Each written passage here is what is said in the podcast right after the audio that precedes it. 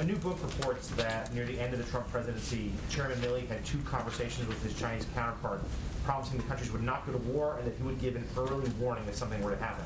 In a statement just minutes ago, Chairman Milley did not dispute this account. Uh, on this, does the president feel that these calls were appropriate? Does he have confidence in the chairman? And some Republican senators have called for Chairman Milley to be dismissed. Is he going to keep his job? Well, I saw the statement, of course, uh, that the Department of Defense, or I should say, the Joint Chiefs spokesperson, uh, just released, minute, released minutes ago. I'm not going to add more, speak to anonymous, unconfirmed reports about conversations with limited context from here.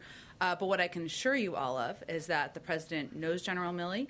He has been chairman of the Joint Chiefs for almost eight months of his presidency. They've worked side by side through a range of international events. Uh, and the president has complete confidence in his leadership, his patriotism, and his fidelity to our Constitution. Since you gave me the opportunity, I just wanted to add uh, I think it's important to consider uh, some of the context, uh, key context of this period in time of time in history that we're discussing and is outlined or covered in portions of uh, this book. Um, the outgoing president of the United States during this period of time uh, fomented unrest, leading to an insurrection and an attack on our nation's capital on January 6th, which we've all, you all have covered extensively, of course.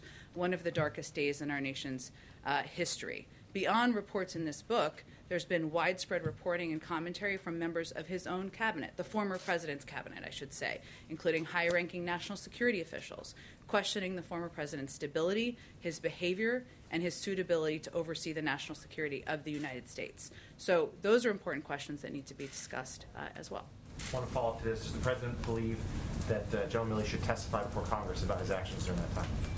Uh, look, I think we, uh, the president has been clear with his administration and members of his cabinet and national security team that we will continue to work with Congress and uh, cooperate with them uh, as appropriate uh, in meeting their needs. We've done that from the beginning of the administration. I would defer to the Department of Defense and the Joint Chiefs for further uh, decisions. I'll, I'll hand off. You can just give a